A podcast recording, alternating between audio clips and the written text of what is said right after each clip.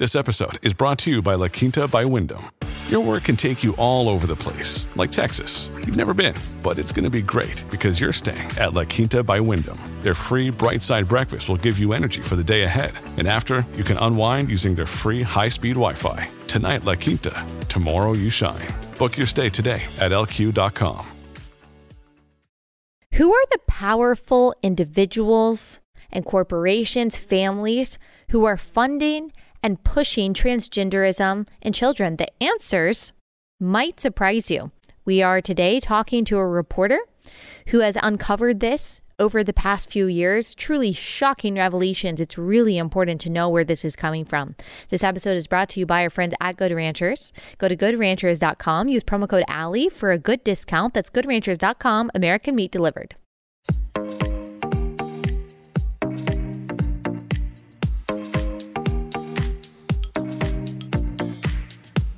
Okay, before we get into the conversation with Jennifer, I just wanted to highlight some of the facts that she has revealed in her reporting. She gives a lot of good commentary and extra analysis today, but because I just want to reveal a lot of what she has dug up, it's that important, I kind of wanted to just read some excerpts from her article so you can get all of the context for the other things that she is going to tell us today. She has a very unique perspective on this that I think that you're going to get a lot out of. So there was an article that was written for The American Conservative last year in June. Foundations are setting the transgender agenda and targeting children. And what Jennifer posits, what she has found, is that this is not just kind of like a bottom-up movement of innocent people trying to be included in society. Society. But actually, she says governments, corporations, politicians, medical institutions and schools, banks, pharmaceutical companies, technology, the media, and Hollywood are promoting the normalization of body dissociation in children. They're destroying our children's bodies at the altar of gender identity, and they are also silencing critique.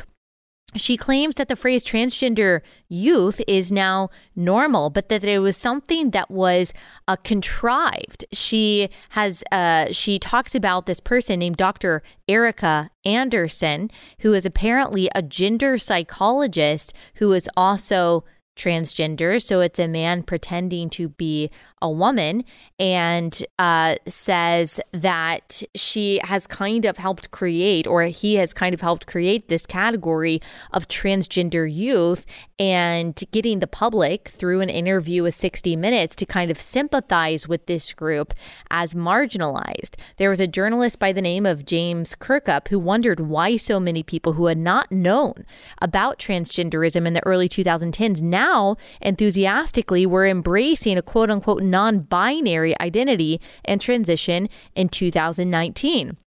This journalist unearthed some really interesting things. He unearthed a document by Dentons, the world's largest international law firm, and Thomson Reuters Foundation, a corporate tax law and media giant, um, called Only Adults, Good Practices in Legal Gender Recognition for Youth.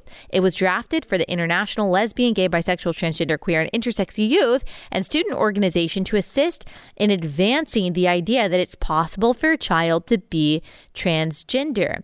These heavily politicized entities have the legal and media clout to make these changes. Trust Law is Thomson Reuters' pro bono legal program connecting the most successful law firms and corporate legal teams around the world with high-impact N G Os. The foundation works to drive systemic change in society. Reuters is fond of titles that drive the newly minted categories of quote-unquote transgender people and people with quote-unquote gender identities. And now they are selling us transgender children with their legal guide and their news items.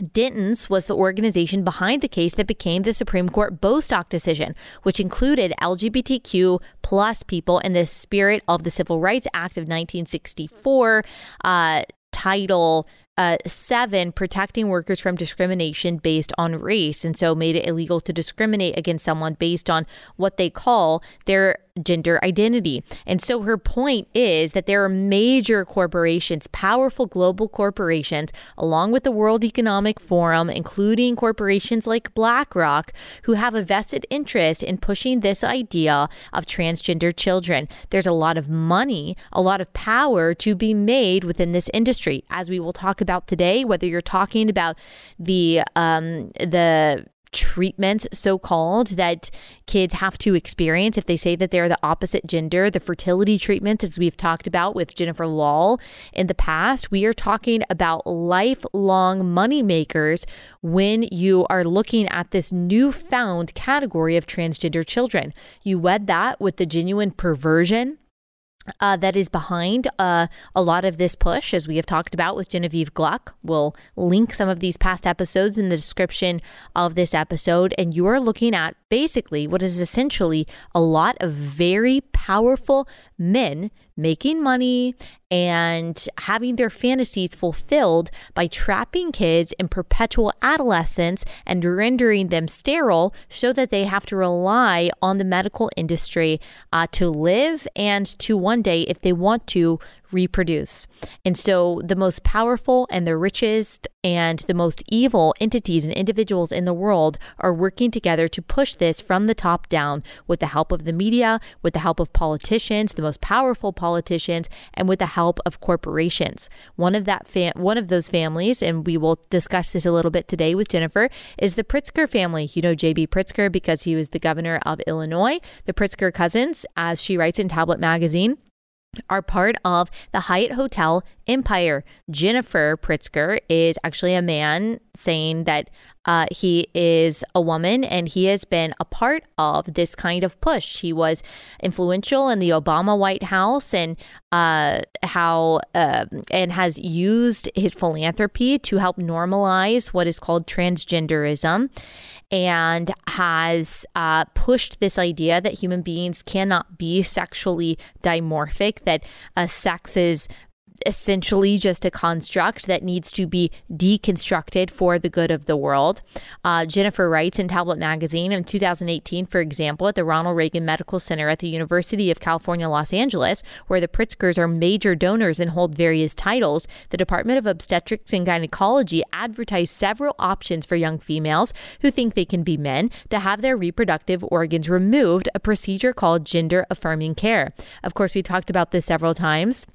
There was a psychologist at Kaiser Permanente in Oakland, California, who said that the youngest uh, girl that they have operated on for a quote-unquote gender-affirming mastectomy, chopping off the healthy breasts, the mammary glands of a young woman, of a little girl, was twelve years old.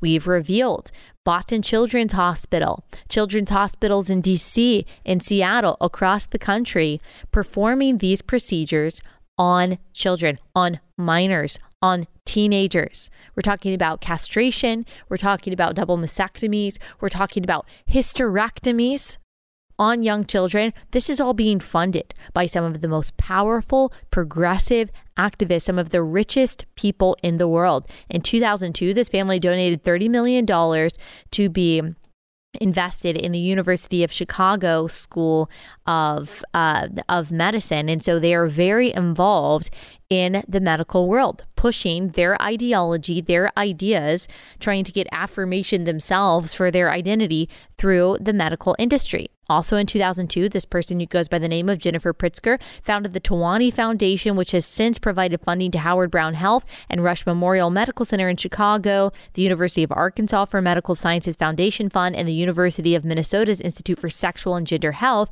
all of which provide some version of quote-unquote gender care. In the case of the latter, clients include gender-creative children, as well as transgender and gender non-conforming adolescents. So this is what is going on.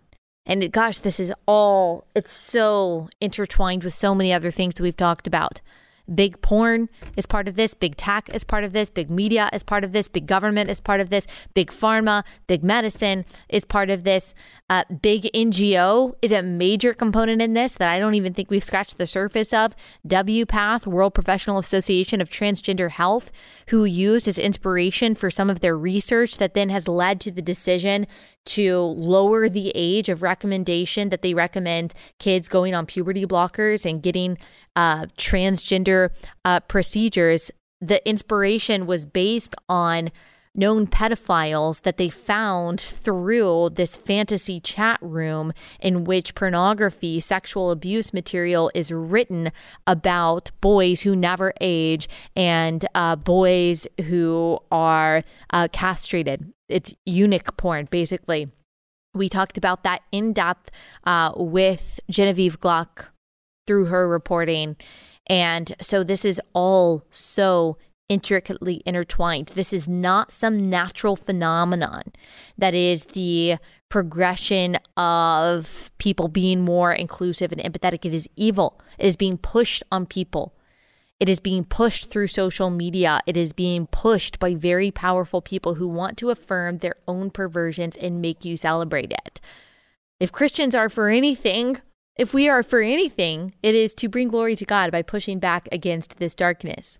And I appreciate the reporting that Jennifer has done um, in exposing a lot of this stuff and exposing these powerful people who are funding all of this. So we're going to get her commentary and her um, analysis on all of that today. Uh, before we get into it, let me pause and tell you about a sponsor.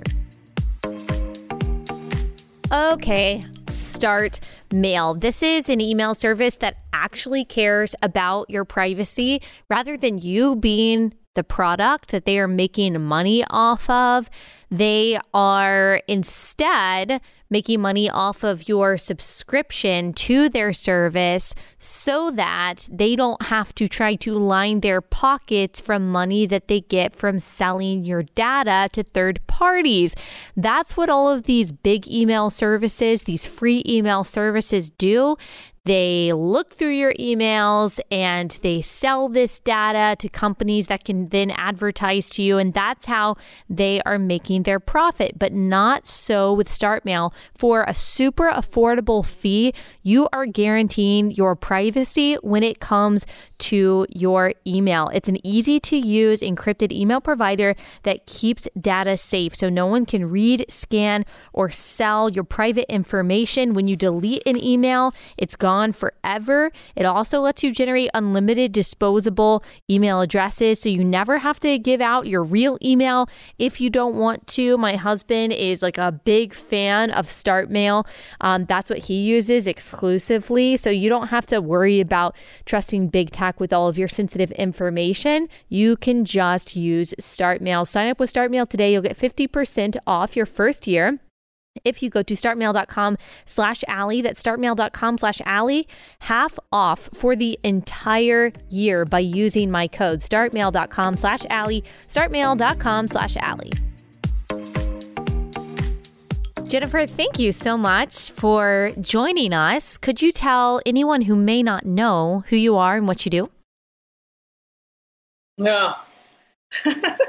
Well, the reason that I'm on the show here today, I mean, I do a lot of different things, but um, uh, I'm an artist and I'm an activist. Um, I've campaigned for women's rights, uh, the environment, um, and much more recently, the uh, I've been very active in the uh, uh, combating the gender uh, identity industry. Right. And Um, I came to that when I was working in uh, doing some environmental work. And um, I noticed that a lot of people started to get, uh, this was about probably two thousand fourteen or so, and a lot of people were getting um, censored from discussing this issue of uh, gender identity, which was in all the social justice circles. Mm. You know, uh, I mean, it was kind of dropped into the culture in two thousand fourteen, like fully formed, like right. This whole theology. Mm-hmm. Uh, and then all of a sudden, you know, we we started hearing about this everywhere. You didn't hear about this before that.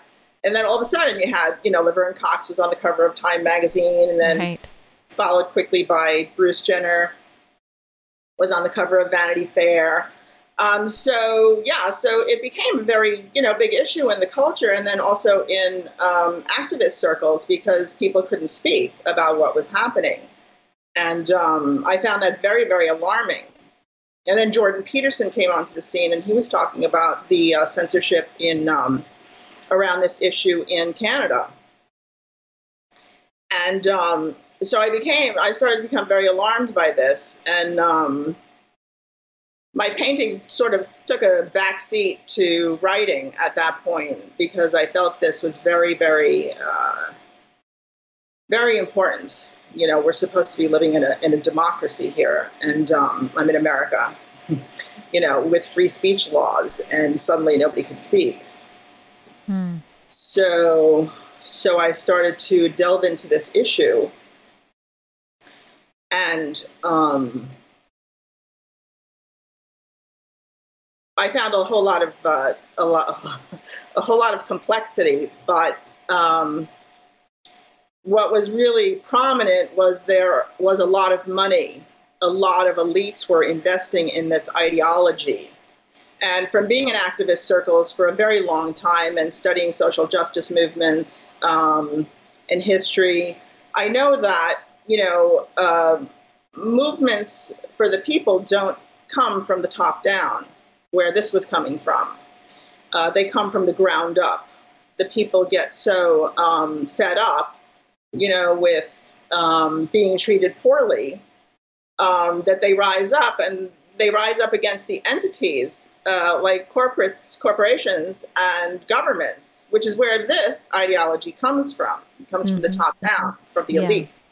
Yeah. So that was really, you know, an eye-opener. And then I just sort of went down a big rabbit hole and found, yeah, a lot of, lot of information. And I started a blog, the eleventh Hour blog. And I started to write about this, and people were really interested. And I, mm. you know, published on different platforms uh, as well as my own. And uh, here I am. Here you are. Um, a little bit less than a decade later. Yeah. Uh, let's going down the rabbit hole. Right. Well, let's talk about that rabbit hole. Let's talk about this top-down system that is pushing this ideology, because we are made to believe, just like we're made to believe uh, about a lot of different aspects of social justice activism, that it is all starting with a grassroots. It all started with these poor little kids who felt like they were misunderstood, and these people who were unfairly marginalized by the world, just trying to get understanding and acceptance. That's what we're told. But through your reporting, you found, as you just mentioned, that it's actually coming from elites. It's actually coming from powerful entities, very rich individuals, and corporations, and it's being pushed on everyone else. Tell us how you figured that out and what exactly you mean by that. Who are these people? Hmm. Well, big question. Um, It's a big question, and there's a, actually a lot of people involved in this, but there are some key players that I've sort of tapped into, and I use them a lot as an example because they're an example of, of how our uh, our countries are run. You know, people think they're living in democracies, and their their their democracies are run by politicians that they vote for, but in actuality, it's being, you know, our our our countries are being run by big finance. Um, and, you know, like it's it's like a pyramid. You know, you've got big finance at the top, you know, these humongous uh, investment houses like uh, BlackRock and Vanguard. Mm-hmm. And this, you know, they sort of control the whole show, you know, and mm-hmm. uh, monitoring and um, um, uh, basically uh, choosing the information that's going to go back, go out. You know, like you think you're reading um, something on, say, Glamour.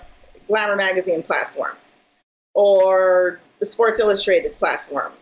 But, you know, when you follow the money up from those those platforms, they're part of big conglomerations that are owned by these big finance houses. And these finance houses all have an investment in the gender identity industry.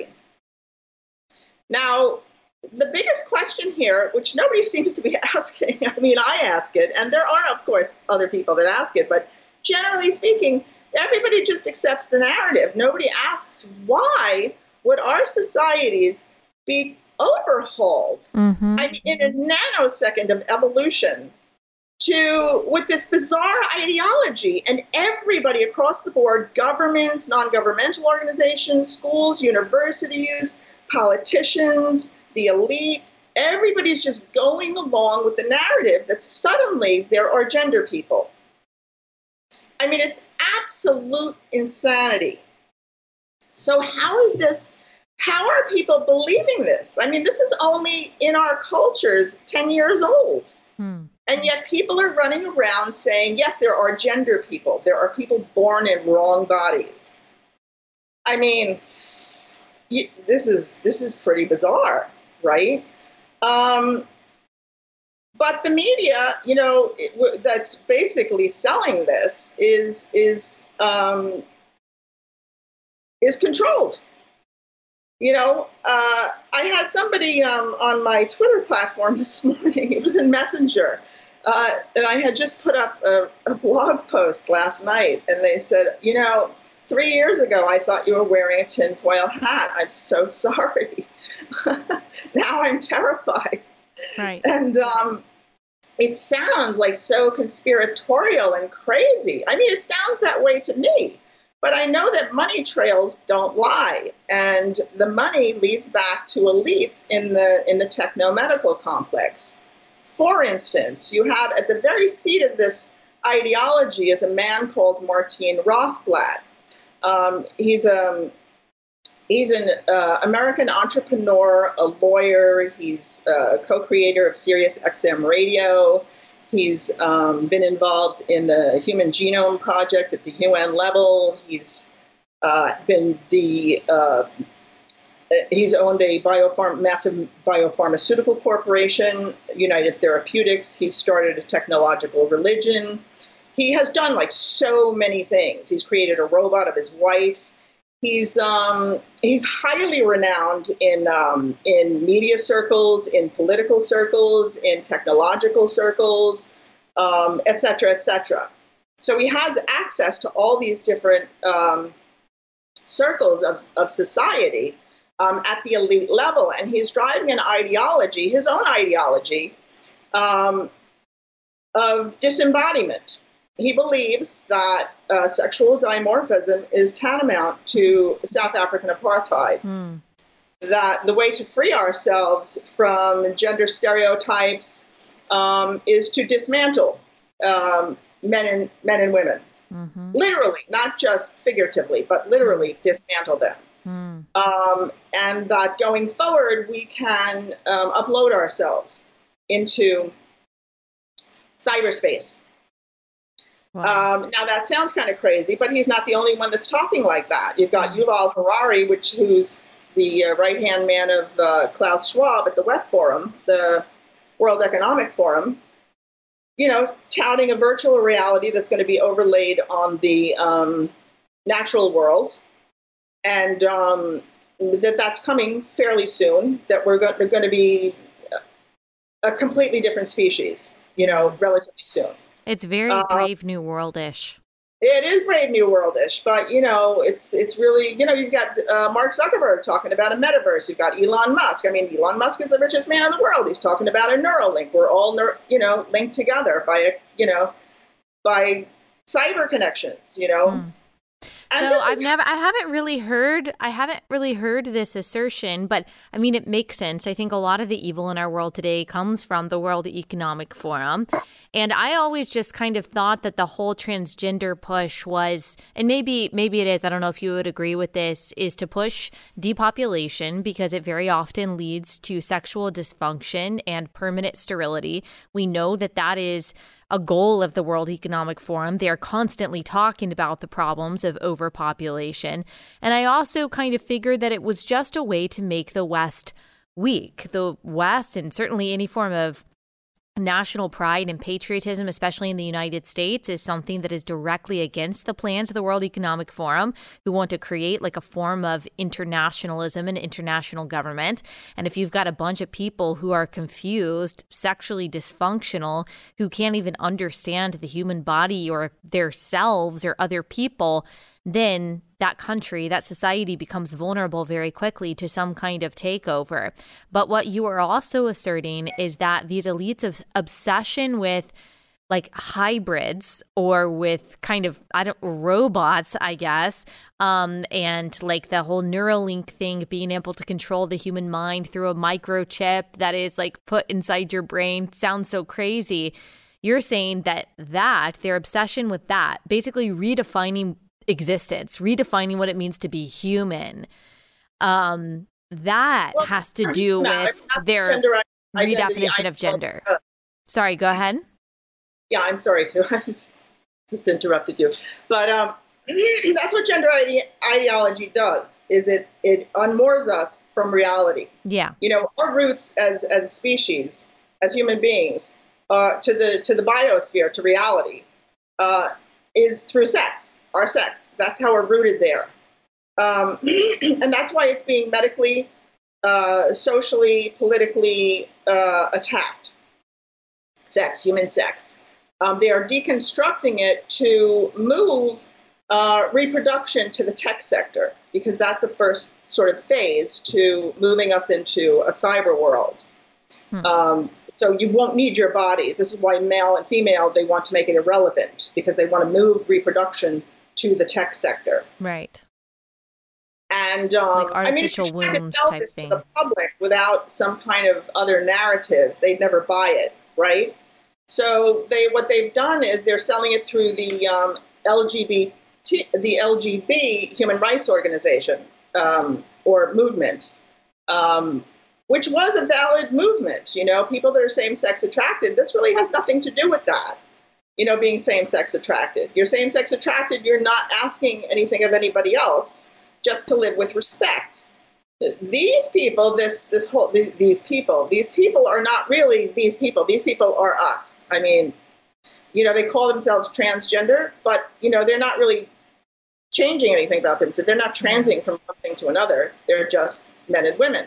Yeah, I, I mean, know, I, I just to just to insert really fast. I'm not sure if I totally agree that it is completely outside of the L G B T Q. I mean. I know that we probably disagree on that, and that's fine, but it is kind of a similar premise, the idea that, like, two men can get together and raise a child, two women can get together and raise a child. It is based on this idea that men and women are interchangeable, that mothers and fathers are interchangeable, that there's nothing unique about a woman that she brings to the table in parenthood or marriage. There's nothing unique about a man that he brings to the table in parenthood or marriage. They're just interchangeable based on kind of how you feel. And transgenderism, gender ideology says, I mean, men and women don't have, like, their bodies are kind of arbitrary. It just depends on how you feel. So I do see, I do see the ideological connection there. I mean, it's not completely disconnected. But, you know, I mean, lesbians and gay men are raising children very happily and healthily, you know. Um, so that's not really the issue. Do you know what I mean? Uh, well, I just think that men and women aren't interchangeable and not. So mothers and fathers aren't interchangeable, but I just wanted to make sure that, you know, my audience knows that we have kind of something, a differing opinion there. Um, yeah, and that's fine. Okay. Yeah. So uh, tell me a little bit more about how they are trying to push this through L G B T Q activism, which I agree with, but that it's really about well, something more. There's two reasons. I mean, um, well, there's a few reasons. One of them is that, you know, um, You you want to open markets. If you have an industry, you want to open markets constantly. This is how you, you uh, uh, progress as a corporation, as an industry. So the L G B uh, social justice movement was really colonized by corporatism during the AIDS crisis. This is specifically the medical uh, corporate uh, part of our uh, countries. Because men were getting sick.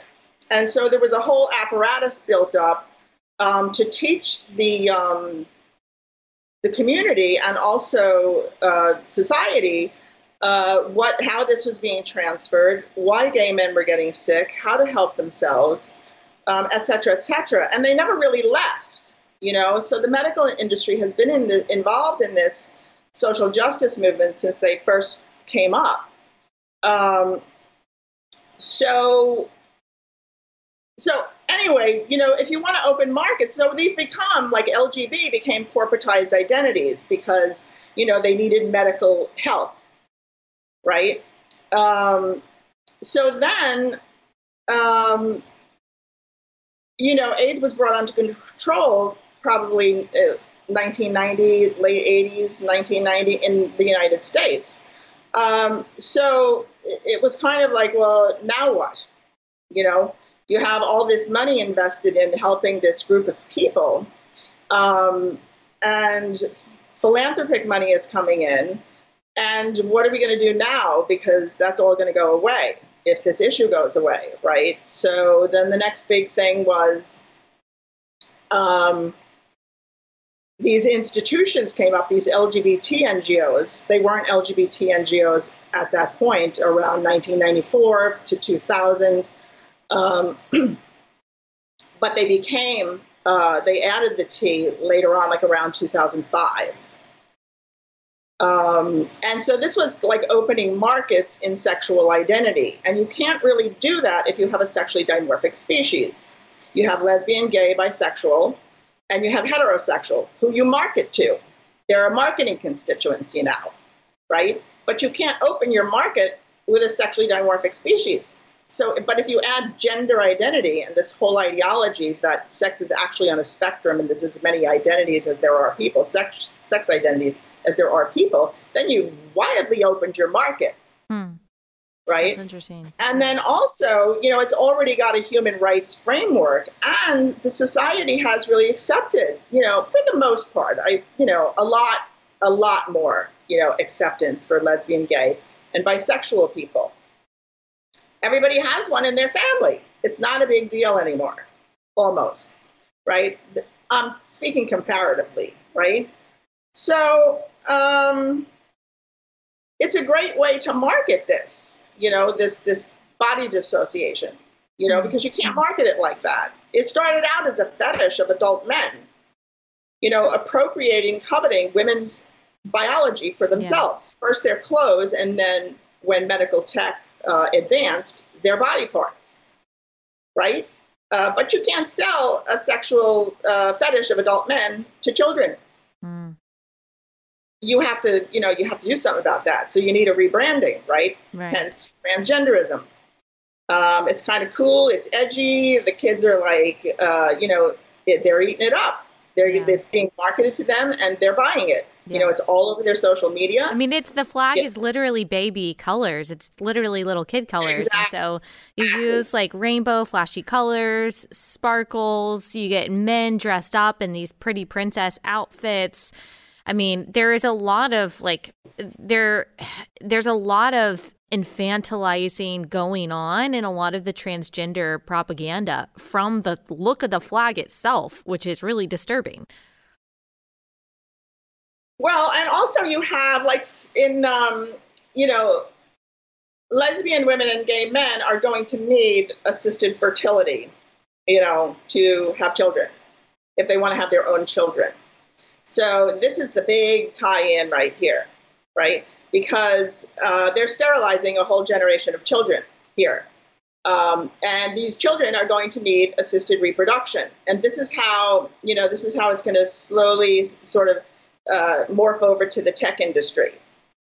In um, twenty twenty-one in the U K, they had this international uh, family, modern family uh, event uh, for all these people coming from all over the world to, um, you know, uh, for like a several day event um, that was about planning your family through uh, tech. So they had like uh, um, surrogacy, um, organizations, corporations, and they had uh, lawyers that dealt with surrogacy, you know, um, marketing their uh, their services. Um, they had workshops on egg freezing and intrauterine insemination and uh, genetic screening and A I facial recognition so that you could, you know, pick a child that will look um, like you. Um, And they had a couple of little, uh, they had a couple of little booths on adoption. um, so this is this is what's going on here. I mean, that you're sterilizing all these people, and many of the people that are investing in like gender um, clinics now are also investing in um, the assisted fertility market. You yeah, know, like Jeff Bezos has got, you know, hormones on his Amazon platform, cross-sex hormones. He's got a fertility platform on there now. Um, and he invests in a gender clinic in Brooklyn uh, to the tune of uh, sixty-six million dollars, I think. Yeah. Um, and uh, Salesforce guy, what's his name? Mark Benioff uh, of Salesforce, and he owns Time Magazine. um, where Laverne Cox was posed on the cover. He he uh, he's invested in big fertility, yeah, um, and he's marketing this um, this ideology through his media platform, and he's also investing in gender clinics. Yeah, um, and so yeah, so so yeah, so then you have so you have Martine Rothblatt at the seat of this at, of this agenda. He's actually was the first author of the first gender bill, where all the other gender bills have morphed from, right? And then you have John Stryker, and he's, you know, built a, a major medical, biomedical corporation, right? Then you have John Stryker of Arcus Foundation, which is the most significant L G B T N G O in America and probably the world. Um, they're absolutely ginormous. Their tentacles are everywhere. Uh, John Stryker is heir to uh, a multi-billion dollar medical supply corporation, Stryker Medical. He uses his stock in that company to um, to fund Arcus Foundation, which um, funds other L G B T organizations and um, universities and medical centers um, and educational um Uh, educational organizations that will go out into the community and, you know, uh, promote gender ideology, um, organizations that work with the media to sell this and how to package it. Um, he's given major, major buku money to the A C L U, who are fighting the different states in the United States, um, who are trying to fight back against this ideology. Um, Yeah, so he has this investment. He's got this major medical supply corporation that's in seventy-five different countries.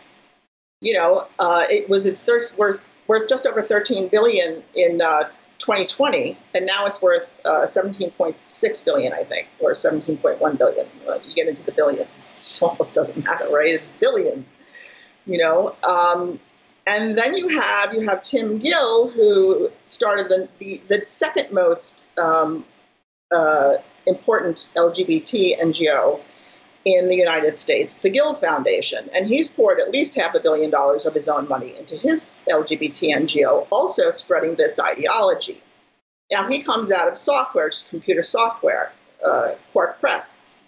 Um, and he uh, he's moved on now to um, artificial intelligence, uh, home artificial intelligence and business artificial intelligence, Um, systems, and um, yeah, yeah. So you know, so you have you know George Soros, his Open Society Foundation has given uh, just tons, tons of money to, to this issue, and he's you know he's completely hooked up into pharma. I mean, he's and got, tell me about the tell me about the Pritzkers. Now the Pritzkers. Oh, thank you. I'm not going to forget the Pritzkers. you know, Jennifer Pritzker. Oh, I forgot to say that Martine Rothblatt also is, is a man. You know, and he runs around with uh, women's breasts, you know, with the uh,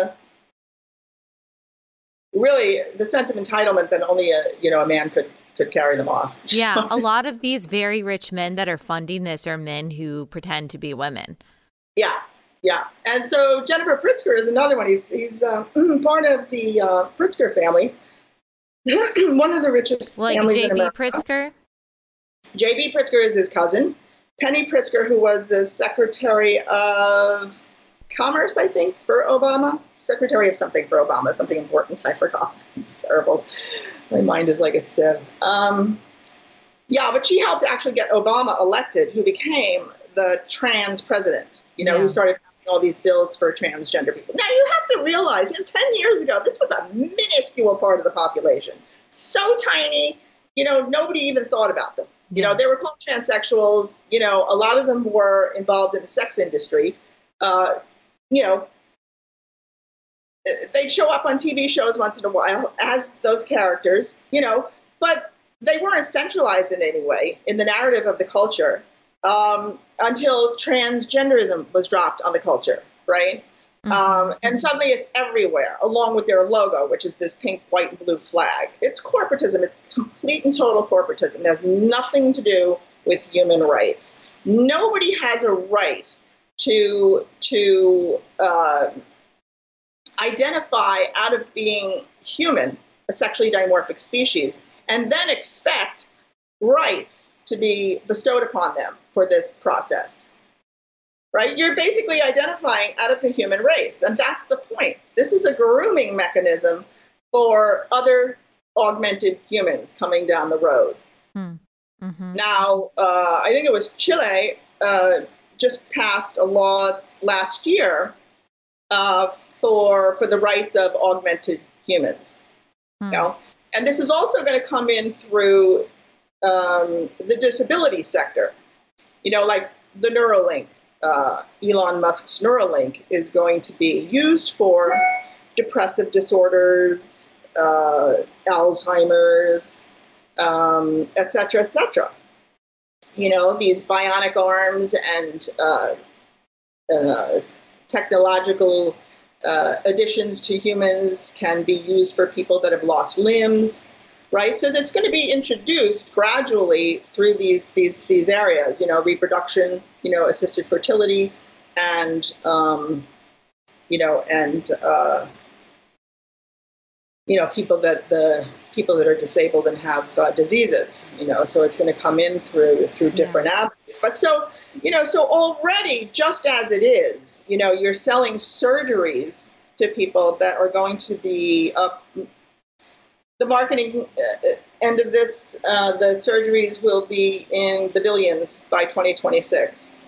You know, mm. um, the the cross-sex hormones and the puberty block- blockers. Right now, if you have children, if you have one hundred children on puberty blockers for seven years, you've already amassed twenty-seven million dollars. Yeah. In, in wow. you know, capital. Yeah. So, and that's not even counting the cross-sex hormones. That right. that that. too, mm-hmm. right? And then the surgeries, and that doesn't account for any of the uh, future manipulations you'll want to have on your face, on your body. Now they're carving up their shoulders, you know, uh, to appear more feminine. But this is all, this is all so, it's it's so beyond medical profiteering. I mean, it is medical profiteering, and it is, it's like, it's horrible. I mean, this is, this will exceed the opioid crisis by, by, you know, yeah. that it'll just blow it out of the water, right. you know, in terms of profiteering. Yeah. Um, but it's to rearrange society for this madness is so dangerous. Mm-hmm. It's so dangerous because we don't know, um, you know, children are learning that sex doesn't matter. Their roots in the real world don't matter. This is what connects you to the rest of the ecosphere. You know, the rest of the world, sex, and they're cutting your roots off. Why are they doing that? They're not doing this because, you know, some people have dysphoria about their genitalia. Right. I mean, that's nonsense. Right. You know, people have dysphoria about their limbs. We don't go about chopping them up and putting them on magazine covers and selling them this as a lifestyle. You know, we don't put anorexics on the cover, you know, of magazines. Well, we do, but we don't call it that. Yeah. You know, promote it as an actual lifestyle. Mm-hmm. You know, that's a form of body dysmorphia. People, how we live in a dissociated world. We're mm-hmm. so dissociated. We don't know where our food comes from. We don't know where our, what, what's in our food. We don't see, see our families, but once a year at Christmas, a lot of us, you know, we're always on the computer. We're always on the phone. We're in our cars. We're in these little cubicles at work. We don't really hang out in the biosphere where we're attached. We're already part of uh, a sort of semi-virtual reality. And cutting off, cutting us off from sex just, um, uh, you know, it uh, uh, it accelerates that process, yeah. you know, that, that dissociation. Okay, I am so excited to tell you about the Dwell app. It's a Bible app that reads the Bible to you. They also have like a, a read-along feature, so you can read the Bible as you're listening. But I love just listening. So I'm like most of you. I'm a busy mom. As much as I would love to sit down for an hour and a half every morning at five a.m. with my coffee and read all of the commentaries and compare the original Greek and Hebrew to my modern E S V version, I just don't. I don't have time for that, and I'm sure you don't either. But that is not an excuse to not read the Bible. And so I listen to the Dwell app every morning, and it's really just been so helpful to me. I am still hiding God's word in my heart without the pressure of having to carve an hour and a half out of my day um, to actually sit there and read the Bible. This way, I can be in the car, I can be making lunches for the day, I can be cleaning the dishes, and I can be dwelling on God's word. And of course, we know the effect that has on our hearts and mind. And so if you've got a New Year's resolution to read the Bible, but you're like, hey, I just feel like I don't have time. Well, we always have time for the things that we really care about, but also this could be an easier way for you to make sure that you are still reading the Bible, even with all of the things that you've got going on in your life. So to get started with Dwell, go to dwellapp dot io slash relatable, get ten percent off a yearly subscription or thirty-three percent off Dwell for life. That thirty-three percent off means you save fifty dollars. So make sure to visit dwellapp dot io dwellapp dot io slash relatable. Commit to scripture for the rest of this year or for life. dwellapp dot io slash relatable. dwellapp dot io slash relatable. Tell us why it is important to stand our ground when it comes to the clarity of language that we have. You've talked about like the introduction of words like gender identity, transgenderism, um, okay. using yeah. different pronouns. There are people There's, in other okay. countries who are getting arrested for being clear on that. So just tell us why it's important to stand strong. Well, that's why they're getting arrested, that because they're trying to actually engineer reality for us. Um, they think that technology is God. They're making God with technology. That, you know, this has actually been said. You know, uh, Yuval Harari, uh, Klaus Schwab's man, has actually said this. We're creating God with technology. Um, and You know, so the way that they're rearranging reality is through words and propaganda. And they're doing this over the same tech that is changing us already so deeply. You know, I can't even read a full book anymore. I used to be a voracious reader. I mean, I'd read a, at least, you know, a book every two weeks. Um, and now I can't even read a whole book. I just can't do it. I've been changed by reading so much on the internet. That's just the least of it. But our minds and the way that we think are being changed. Now, plus the media is so uh, disingenuous, and they're, they're so politically and corporately controlled that, you know, you're getting all these different messages. You don't even know what's real anymore. So then you you, you change that our, our species, like we don't even know if we're, you know, you don't even know if you're dating a male or a female, or at least in twenty years, they might have that capacity to make people look very, very much like the opposite sex so that you don't know. I mean, it certainly happened to some people. You know, they wound up in a relationship with somebody, and then that person like lays on you that they're actually not that sex, they're the opposite sex. You know, I mean, this is who we are. Sex matters. You know, sex matters, you know, if you're uh, in a medical situation. There was one woman who died because she was presenting as a man in an emergency room, and they didn't know to look for whether or not she was pregnant. She hemorrhaged. Mm. Uh, mm. Yeah. You know, and there's all sorts of Uh, medical reasons to know the difference between a male and a female. But the fact is we are male and female. We are part of a whole biosphere that is separated by sex. Mm-hmm. That's reality. So to deconstruct that is so dangerous. And they're mm-hmm. deconstructing it with language. They're creating a fictitious uh, human being, a transgender person. There's no transgender person. Right. We're exactly. all male and female. Even people with disorders of sexual development are either male or female mm-hmm. with disorders of sexual development. Yep. Yep. So we have to stop, we have to stop investing in this illusion yeah. because it really is, it's a virtual reality. Yeah. These people are consumers.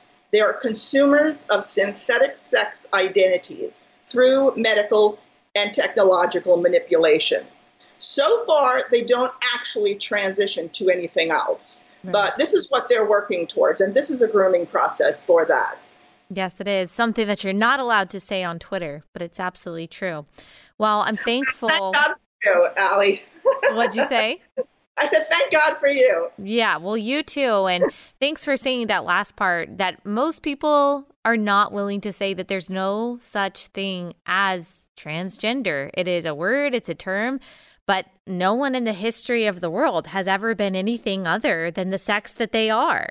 Exactly. Um, so I think it's important to go there and to actually start there. We That's the premise of all of this. Right. We have to go there, and more and more have to people have to step up and go there, and they have to go there fast because th- these people are moving really, really fast now. Yep. And when money is involved and power is involved and a grand vision of the transformation of the world and societies uh, is involved, it's really hard to combat. It's going to take a lot of work and a lot of courage. So thank you so much. Uh, tell us again where people can find you, how they can support you, how they can look at your reporting. Um, I am at the eleventh hour blog dot com. The eleven is numerical. And I also have a Substack, uh, Jennifer Bilek's newsletter, uh, where I write about the same thing. And I'm on Twitter at B J Portraits. Um, and at the eleventh blog, and I'm on Facebook as myself, and I'm on Instagram as the eleventh hour blog. Great. Yeah. Great. So all over the map. Well, thank you so much. Thanks so much, Jennifer. I really appreciate you taking the time to come on. And uh, yeah, I do encourage people to follow you and to check out your good work. So thank you. Pleasure.